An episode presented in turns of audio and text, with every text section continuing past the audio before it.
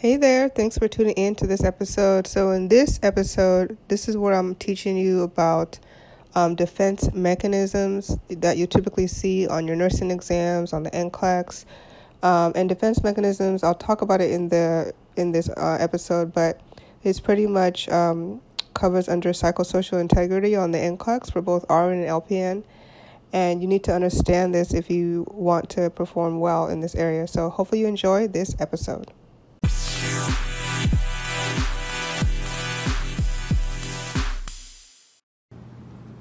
Hi, hello. This is your host, Nurse Choma. I'm the founder of Choosing Nursing over at choosingnursing.net, where we help you to pass your NCLEX exam. I am a registered nurse.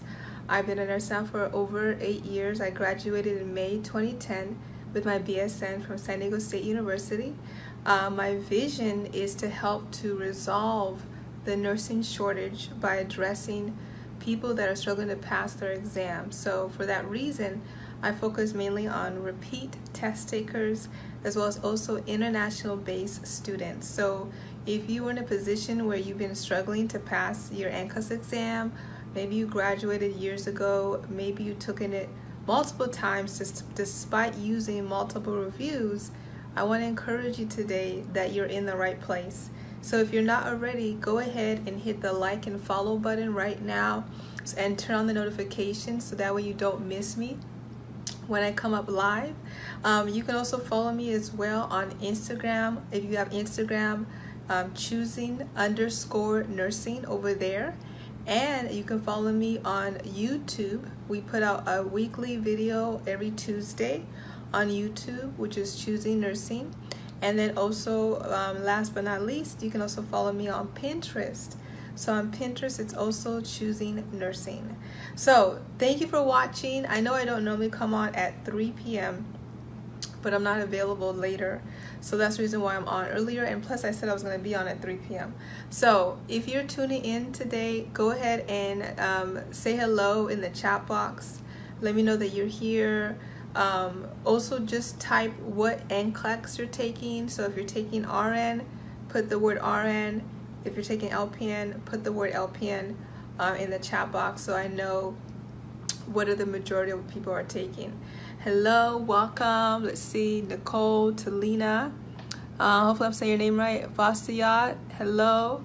Hello, hello, hello. Thank you for being here. RN, RN. All right, good, good. LPN. Okay, good. Okay. Awesome. So thank you for being here today. So what I'm going to talk about, I'm going to talk about, today I'm going to talk about seven defense mechanisms on the NCLEX exam. All right, seven different types of defense mechanisms. So we're gonna cover psych today, um, and this is an area that is on the test. All right, so um, we're gonna cover psych today. Before we get into the content, I do want to share with you. Uh, if you haven't already taken advantage of my free NCLEX predict- predictor test, I have a free test. This is a, a pretty much an exam that I put together.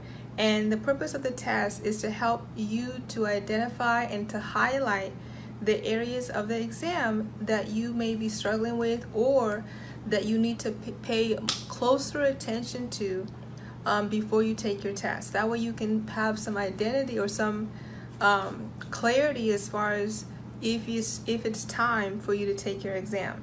So if you have not taken this, this test, it's broken down into four levels patho level, content level, nursing level.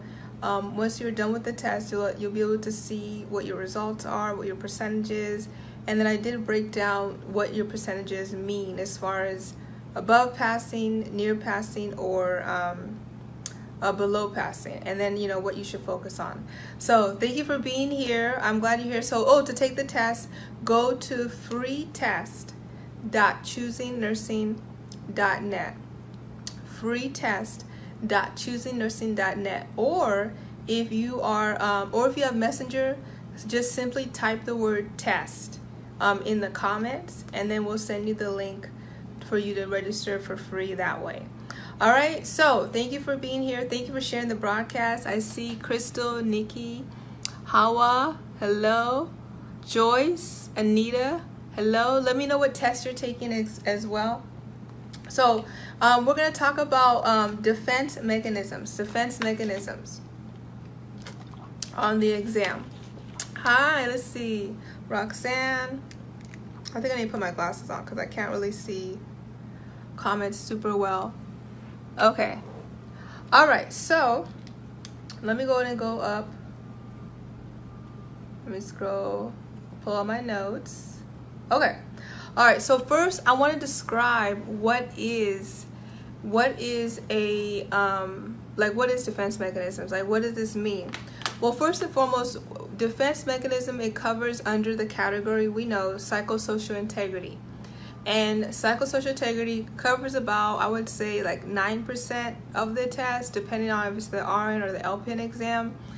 And, you know, now, although psych, it's, uh, psych can seem like it's something that's small, but honestly, it is an area that you should be aware of because all your patients are going to have some type of psych issue on some level, whether they are diagnosed with a disorder or whether they're just suffering from depression, you know, from being in the hospital.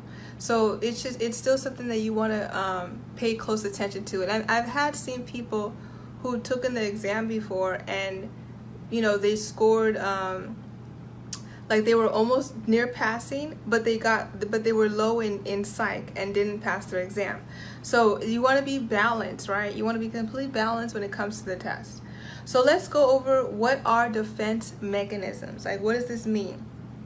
So I'm gonna give you like we know what it is in general terms, right? But I want to give you pretty much like the, um, you know, the the special terminology and everything. So let me put my glasses on. Okay, so a defense mechanism is the mental process. All right, the mental process initiated typically unconsciously to avoid conscious conflict or anxiety. One more time. Um, a mental process initiated typically unconsciously, so meaning that we're not aware, to avoid conscious conflict or anxiety. So that's what defense mechanisms are. Okay, so we're to go over seven of them right now. If you want to, I would appreciate it if you could type in the chat box as I'm going over it. If you could put um, the name of them, like for those that are taking notes, if you're in a position to, if you're able to type, to put the name of the the first one, the number two, and etc. Okay, so the first one, number one, is rep repression. Repression. R E P R E S S I O N. Okay, so what this is, this is a feeling that is hidden and forced from the consciousness to the unconsciousness because it is seen as socially unacceptable. All right, thank you, Nikki. So is this is a feeling that is hidden or forced from the consciousness to the unconscious because it is seen socially unacceptable. So pretty much it's something that we if you ever heard that term before, like oh they have repressed memories or just um, like for example for example let's say somebody when they were younger unfortunately they were um, like raped or something or something terrible happened to them when they're younger. And because it was so horrible their memory their subconscious memory has suppressed it right? Has suppressed it or re- i should say repressed it. So now if you was to tell them like oh no that didn't happen like they because it, it's something that they have repressed so much in their unconscious memory or in their unconscious state uh, their subconscious state so that way they're not aware of it consciously so repression is like, and that's why you see some people. Hey, good to see you, Keisha. You know you're fine. That's why you see some people who will go through therapy. You know, and will go through therapy, and when they go through the therapy, the therapy begins to uncover or um, ex, you know unfold things that they dealt when they were younger that they have repressed right so what i'm trying to do i'm gonna try and give you examples I'm gonna try to give you, no, you're not that late. I'm gonna try to give you some examples of each of them to kind of help you. All right, so then, so that's that's repression. Number two, regression. Regression. R E. So this is the same thing, but with a G, or the same spelling, but with the letter G. So regression is falling back into an early state of mental, uh, mental or mental or physical development seen as less demanding and safe. Okay, so number two is so, and falling back into an early state of mental or physical development, which is seen as less demanding and safe. So what does that mean? So for example, this could be somebody who is they're 50 years old and they're going through a midlife crisis. So instead of them dealing with, um, you know, how where they are at 50 years old, they are acting like they're 21 years old, right? So they're regressing. They're going back to a time where it was less demanding. It was less things to worry about, right? Because when you're 21, right, you just you're not really thinking a lot about your future and well, some people.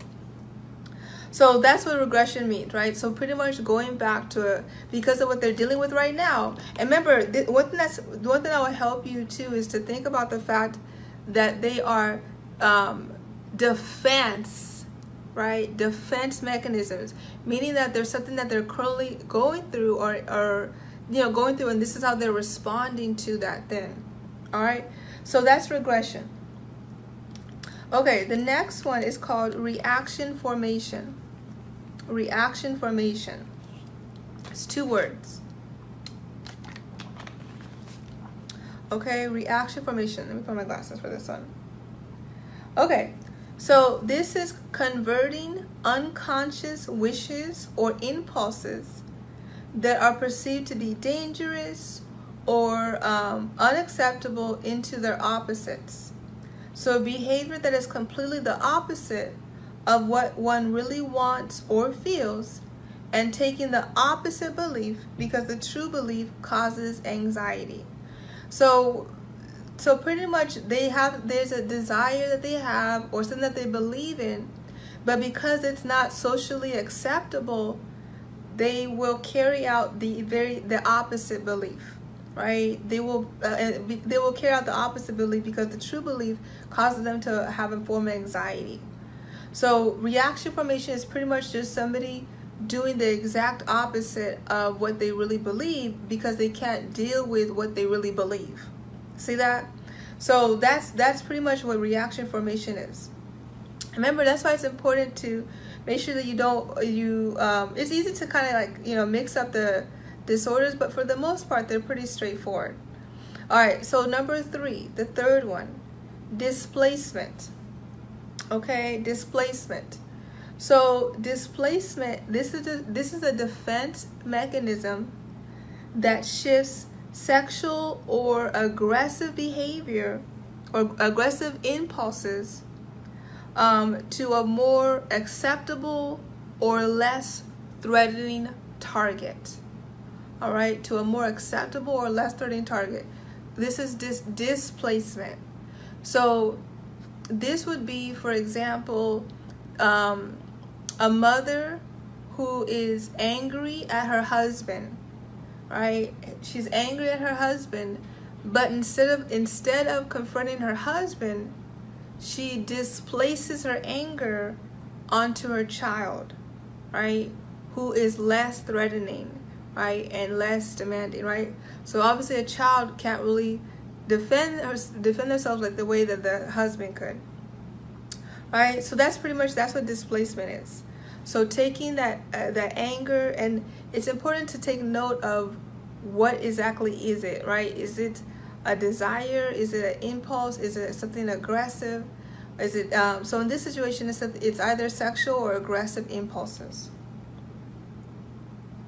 Okay, the next one is projection. Okay, projection. Let me read this one to you. So what we did so far, we covered the first. The first three was um, repression, regression, reaction formation. So pro- projection, this is a primitive form of. Um, it's kind of like paranoia so, what projection does, it reduces anxiety by allowing the um, expression. You do this now, but just different people, okay. But by allowing the expression of the undesirable impulses or desires without becoming consciously aware of them. So, attributing one's own unacknowledged, um, unacceptable, or, unwa- or unwanted thoughts and emotions to another. Uh, this includes severe prejudice and jealousy, hypervigilance to external danger, and injustice collecting, uh, all with the aim of shifting one's own one's own unacceptable thoughts, feelings, impulses onto somebody else. Right? Such that these are the same thoughts, feelings, beliefs, and motivations um, that are perceived as being possessed by the other. So pretty much you're just with this one they're pretty much project they're if you ever heard that before really like projecting how you feel into somebody else it's not the same like with the displacement it's more of you're putting it on something else that's less threatening less demanding. But this one though you're just like you're projecting your feelings you're pro- you're projecting. Another one with this with displacement it's more specific towards aggression or sexual impulses.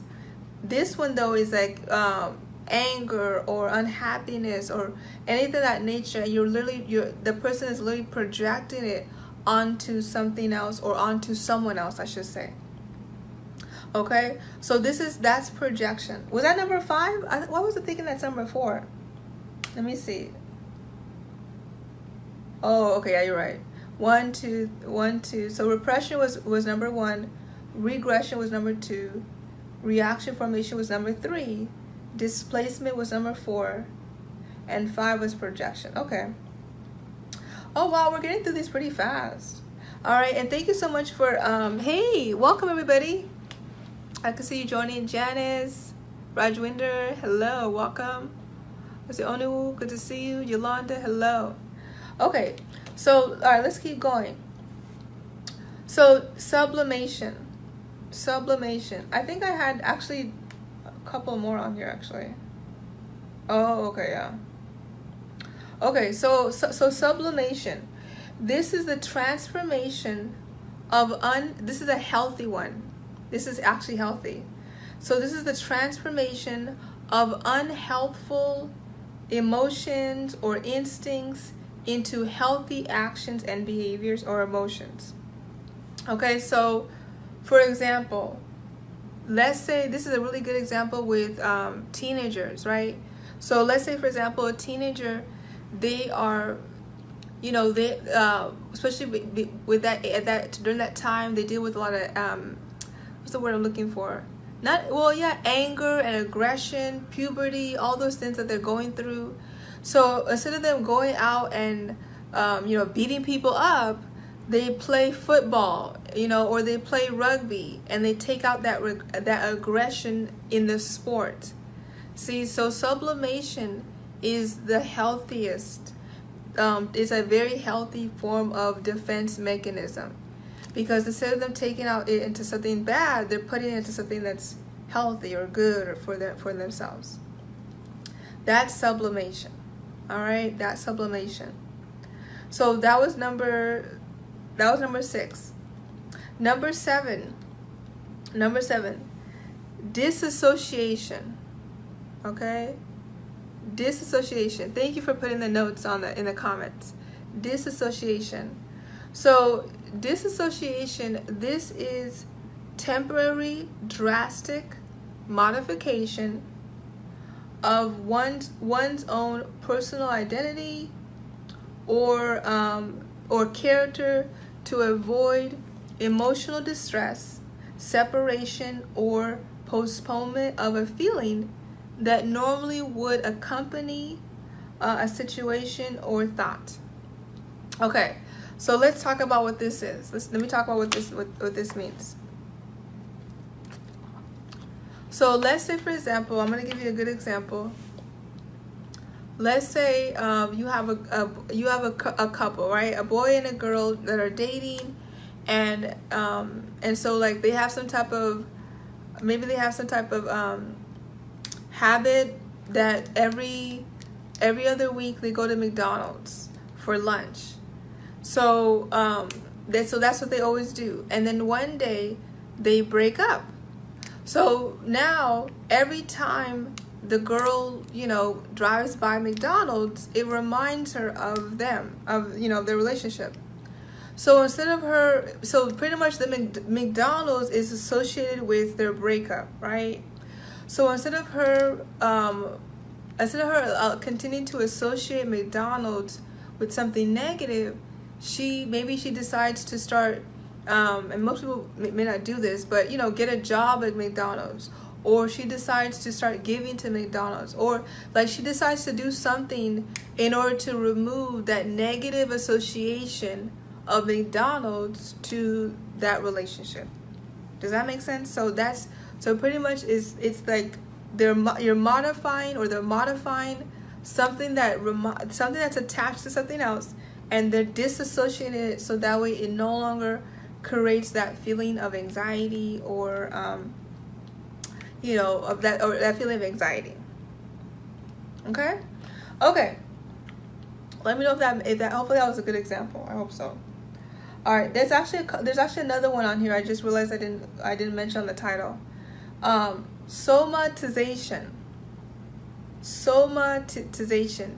S O M A T I Z A T I O N. All right, somatization. Put that in the chat box for me too. So, this is the transformation of uncomfortable feelings towards others into uncomfortable feelings towards oneself. So, um, and this could be pain, illness, anxiety. So, for example, let's say in that example I just gave earlier, instead of instead of them attributing something that the other person does, they always blame themselves. Like they put it on themselves. So like for example, with that one with that one situation with the girl and the and the guy, it could be where she says, "Oh, it's because I'm not pretty," or "It's because I didn't do this right," or whatever. You know, so pretty much she she, she blames herself. She takes on not self blame or not not blaming, but but in the sense that anything that is like a like a feeling towards themselves, they put it on towards somebody else. Instead of them putting it on that person, they put it on themselves. Hello, welcome from Dublin. Yes, mental health. yep, we're doing mental health today. Okay, so what we're gonna do next? Actually, we're gonna cover. We're gonna do some psychotropic medications. All right, we're, we're gonna also go over some psychotropic medications. And then if this, if you find this helpful, go ahead and just give me a thumbs up that you find it helpful and then share the broadcast today if you could i would appreciate it um, so so far we went first we went over the defense mechanisms like the first seven or eight actually which were re repression regression reaction formation displacement projection sublimation disassociation and somatization. You notice how all of them end with with Asian? I just realized that. I'll just think about it right now. Okay, anyways though. So anyway, so let's keep going. So now we're gonna talk about meds. All right, psychotropic meds. So psychotropic medications, all right, psychotropic medications, these are meds that help to obviously treat different types of psych disorders. And um, and they work uh, they work very differently from other medications. Okay, let me give you let me give you the definition. So psychotropic medication, it is a term for psychiatric medicines that alter chemical levels in the brain which impact mood and behavior. Okay? So that's pretty much what it is. It's pretty much medications that affect the chemical levels or the chemical imbalance in order to alter the patient's mood or behavior because there's because a lot of um, many disorders or um, even want to say uh, you know yeah disorders like depression there's like a, a mental health problems there's an imbalance on a chemical level so what these drugs do is help to either restore that balance replenish it, alter it, that kind of stuff. So we're gonna go over we're gonna go over different types. All right, different types. I'll give you examples of each of them. The first one is atypical um, antipsychotics. Yeah, yes, it will, Janice. Um, atypical antipsychotics. Okay, um, so with atypical antipsychotics, this is used to treat the symptoms of schizophrenia and bipolar, right? So it's pretty much used to help treat patients that have schizophrenia and bipolar disorder. So some examples will include Risperdal, um, Seroquel, Zyprexa. These are all some examples that you would see. Here's the thing about these medications though. They, they make the patient very drowsy, right? They make the patient very, very drowsy. So it, it really, it, it does make, especially when you, that you give it so frequently, so, um, so these are anti anti-typical antipsychotics. They're used to treat symptoms of schizophrenia and bipolar. Number two, the second one, anti-manic and mood stabilizing drugs anti-manic and mood stabilizing drugs. So this is the one that's going to refer to patients that have bipolar disorder, right? So you want to make sure you understand that bipolar and schizo is not the same thing, right? It's two different problems. Bipolar is more dealing with mood issues, like they have manic episodes where they're very happy and then very sad. Schizo is more so they have a problem where they cannot differentiate between what's real and what's not real. So with anti-manic and mood stabilizing drugs, these are mood stabilizers, mood stabilizers that are medicines used to treat the highs and the lows of bipolar disorder. So this is why you, some patients that you'll see that have bipolar, you won't know they have bipolar because the medications are helping to control those highs and the, those lows, right? But then if they don't take their meds regularly, then you may notice, right, that that they're not um, acting normal. So examples of this is going to include lithium, lamictal, and tegretol.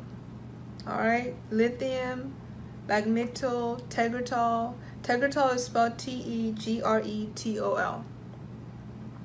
All right.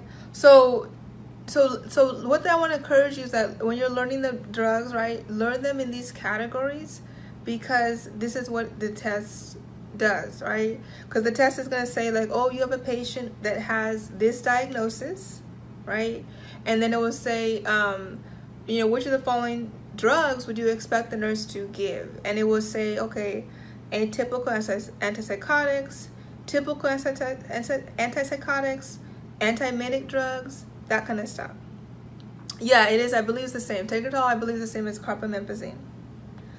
Um, okay, then you have tri tricyclic antidepressants. Tricyclic antidepressants.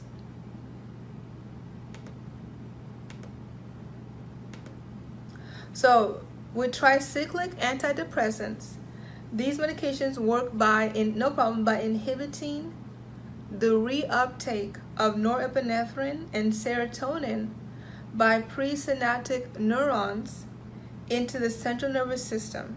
One more time, the, these drugs, they work by inhibiting the reuptake of norepinephrine and serotonin by presynaptic neurons into the central nervous system.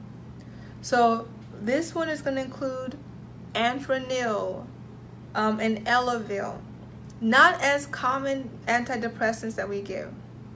All right, thank you. Hello, welcome for being glad you're on here today. So these are not as commonly prescribed. Honestly, I, the only times I see um, the only times I see the, see patients get Elavil is it's usually prescribed by like a family medicine doctor. Um, like they'll prescribe it temporarily and then the doctor will and then they'll see a psychi- psychologist or a psychiatrist psychiatric who will um, who will uh, put them on the, the next drugs like SSRIs and etc. Um, well, you know what? Sometimes, sometimes I give, sometimes I send out notes. It's not every single time, honestly, because I just. Um, but however, though, what one thing I do I'm not gonna. I'm not saying I'm gonna do it for these for this video. Uh, but if you're on the mailing list, I I email the notes to people on the mailing list. so like so yesterday I sent out the yesterday I did I did um what did I talk about? Oh, not yesterday, the day before yesterday. I went over nutrition, like nutritional topics um, on the exam, and then I sent out the notes to everybody on the mailing list. So if you're on the mailing list, that's how you'll get the notes, or um, or if you follow the website, choosingnursing.net on the website. I, what I do sometimes, I'll take the, the, the I'll take what I covered and I'll put into a blog. And there'll be a blog article and you can get it and you can find out that way. So so be so either one of two things join the mailing list or follow the blog on the website so that way you get a notification oh you're welcome nicole please repeat the x okay so oh the examples okay so the examples for tricyclic antidepressants is anafranil and elavil and then the examples for anti-manic and mood stabilizing drugs is um, lithium, lamictal, and tegretol.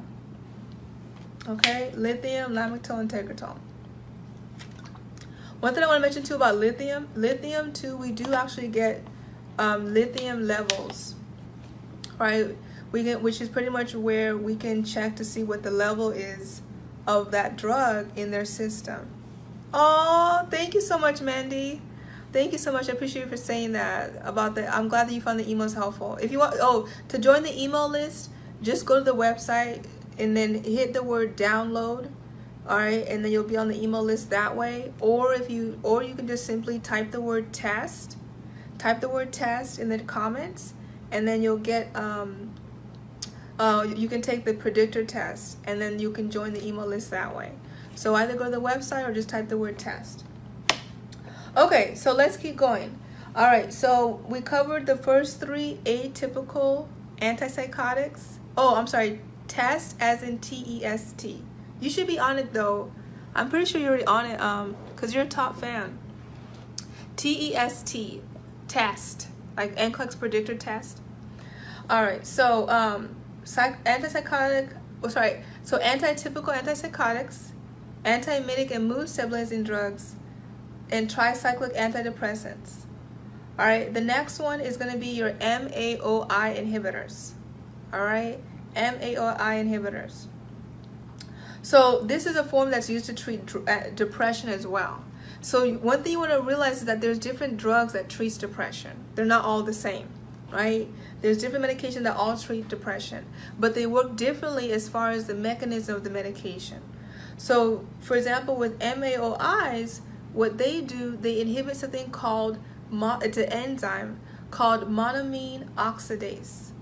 And what the role of these, the role that MAOS plays is, is the inactivation of neurotransmitters in the brain. So MAO dysfunction, either too much or too little, is thought to be responsible for a number of psychiatric and neural disorders, such as depression and schizophrenia.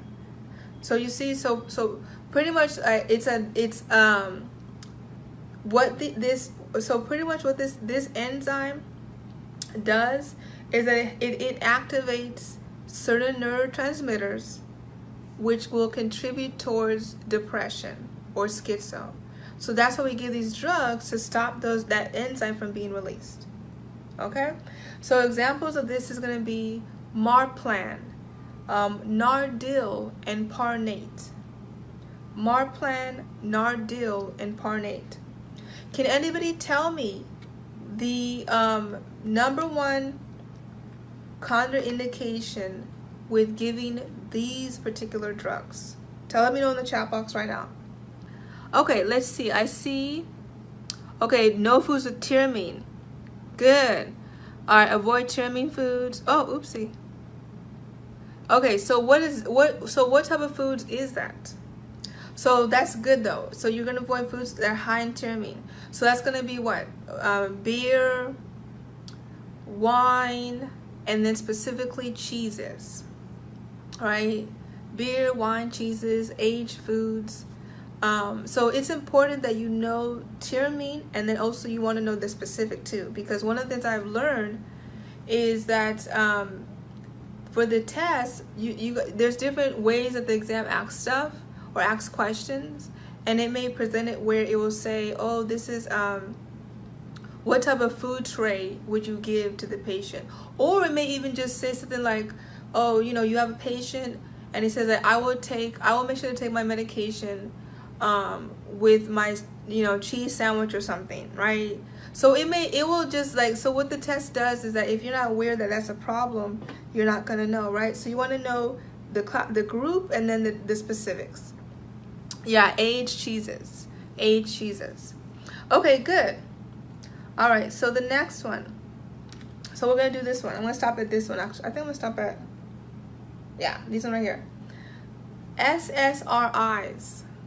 All right, SSRIs. These, what these do, they work by preventing the body from filtering ex excess, excess serotonin and norepinephrine. All right. So SSRIs, they have the power to significantly improve the mood, outlook, and behavior in people with depression. So SSRIs are currently the most common type of antidepressants, right? Like I said, that it's more common than the others.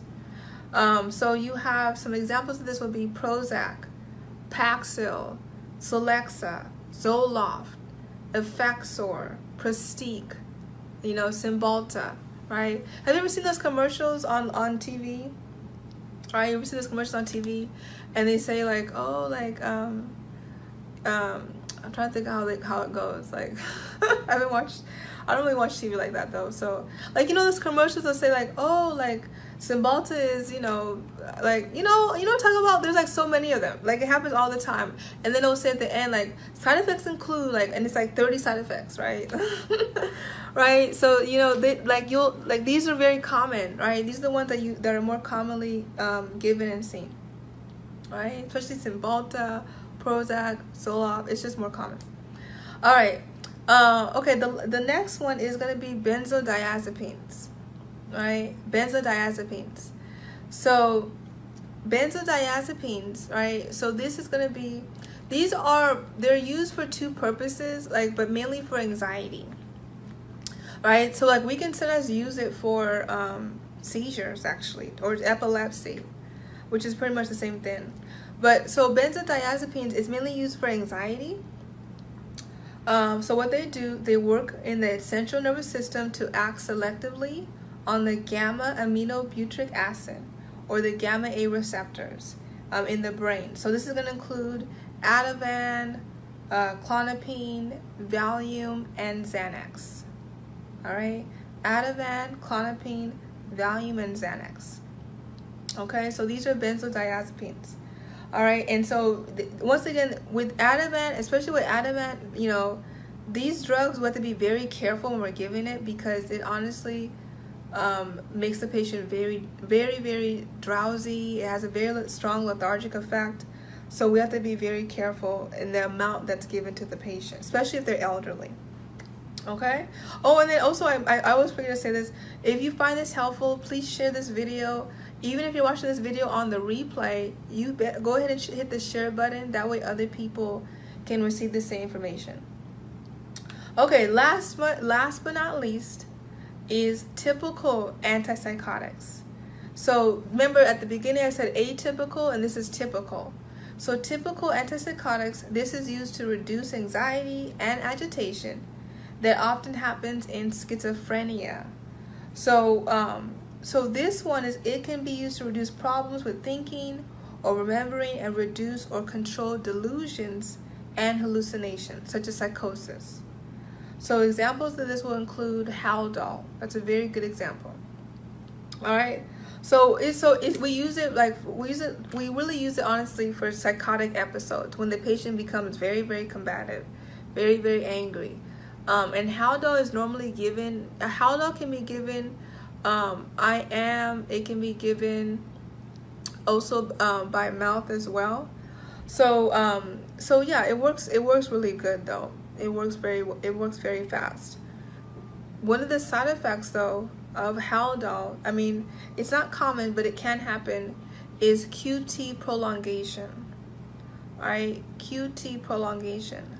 That's one of the common side effects. And what that means is pretty much there's an, when you look at the rhythm, right, a heart rhythm, right, and you have what you have the P, um, you have the P wave, then you have the QRS, and you have the T wave. So it's pretty much the the distance between the Q and the the T is longer. That's what can happen if they're on Haldol. So it's important that we monitor the QT interval for patients on Haldol because it can affect that interval and it can affect the heart rate of the patient.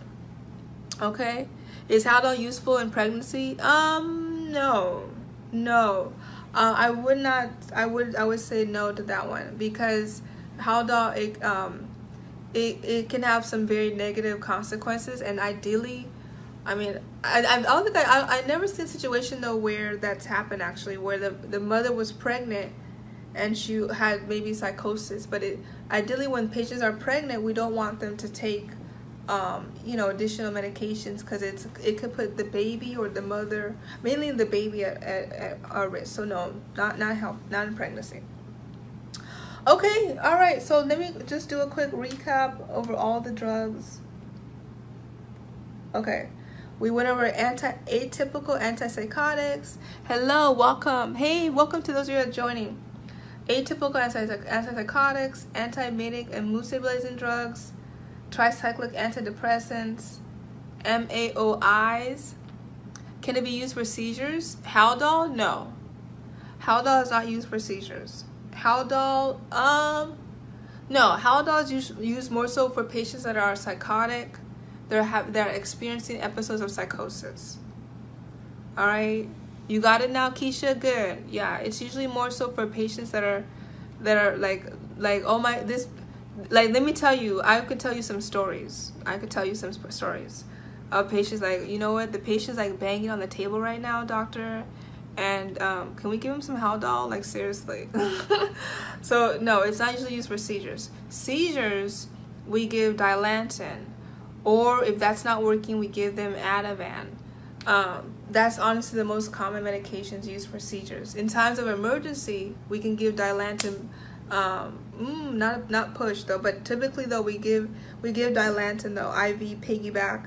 Um, and then in times of like when they're having a, a seizure right now, we can give Ativan or like some type of benzodiazepine that works very well.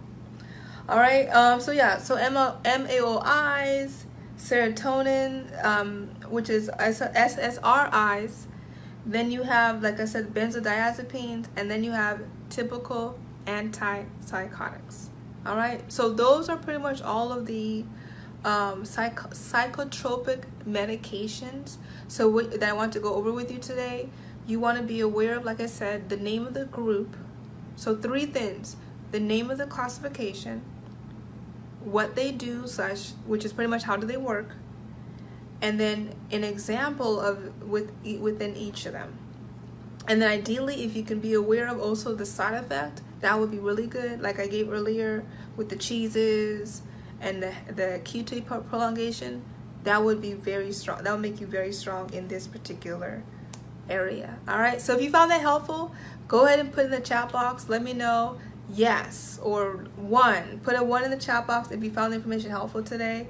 If you find this information helpful too i mean i, I also do have a home study review um, program. So if you're if you're self-study or if you're more independent or you don't have as much time to take your test like let's say you have to take your exam um, sooner like before the end of this end of october or something um, then I would recommend my home study review program instead, which is called Solid Steps to NCLEX Success for RN or the LPN program, which is NCLEX Prep for Success uh, for LPN 2.0. So if you want to learn more about those, about either of the home study programs, type just type one word home study, home study um, in the chat box, and then we can send you the information uh, via your messenger for more information they're they're in depth. They're more PowerPoint presentations, um, and then of course there's several videos, and they're broken down into different units and different categories, so that way you can tailor to the areas that you're weaker in. Um, and then it does include assessment tests at the beginning and at the end. And then with the RN one, there's a middle one Um, and then it also includes resources, cheat sheet guides, and practice questions. So if you want to learn more about that, just type one word, home study, home study, and then you can you'll find out information about the RN one or the LPN one, depending on whichever one you're taking.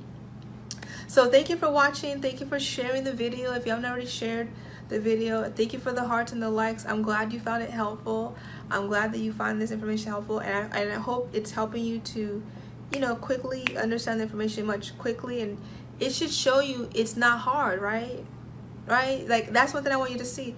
This is not. It's not that hard when you hear it like this, right? It's not that hard right? It's just all about kind of like breaking down into piece by piece. You know have you ever heard have you ever heard that quote before? You uh in order to um what's it i don't forget what it's, it's like a really good quote about eating something really large and so you just take it one piece at a time. That's what you do when it comes to preparing for the exam all right so um you sometimes you have to just take it piece by piece especially if it's been a long time since you passed since you prepared for your um exam home study one word put it together one word home study one word all right if you have any questions for us go ahead and uh, send us an inbox. If not, uh, I oh and then join the mailing list as well. And then um, if you're not already part of the, our Facebook group, join the Facebook group today. NCLEX Prep for Success. You can join the group that way. Uh, in there, we put practice questions, rationales, and so forth. All right, thank you for being here, and I'll talk with you soon. And thank you for sharing, and thank you for the hearts. I appreciate your support. All right, you guys, have a wonderful rest of the day. Bye bye.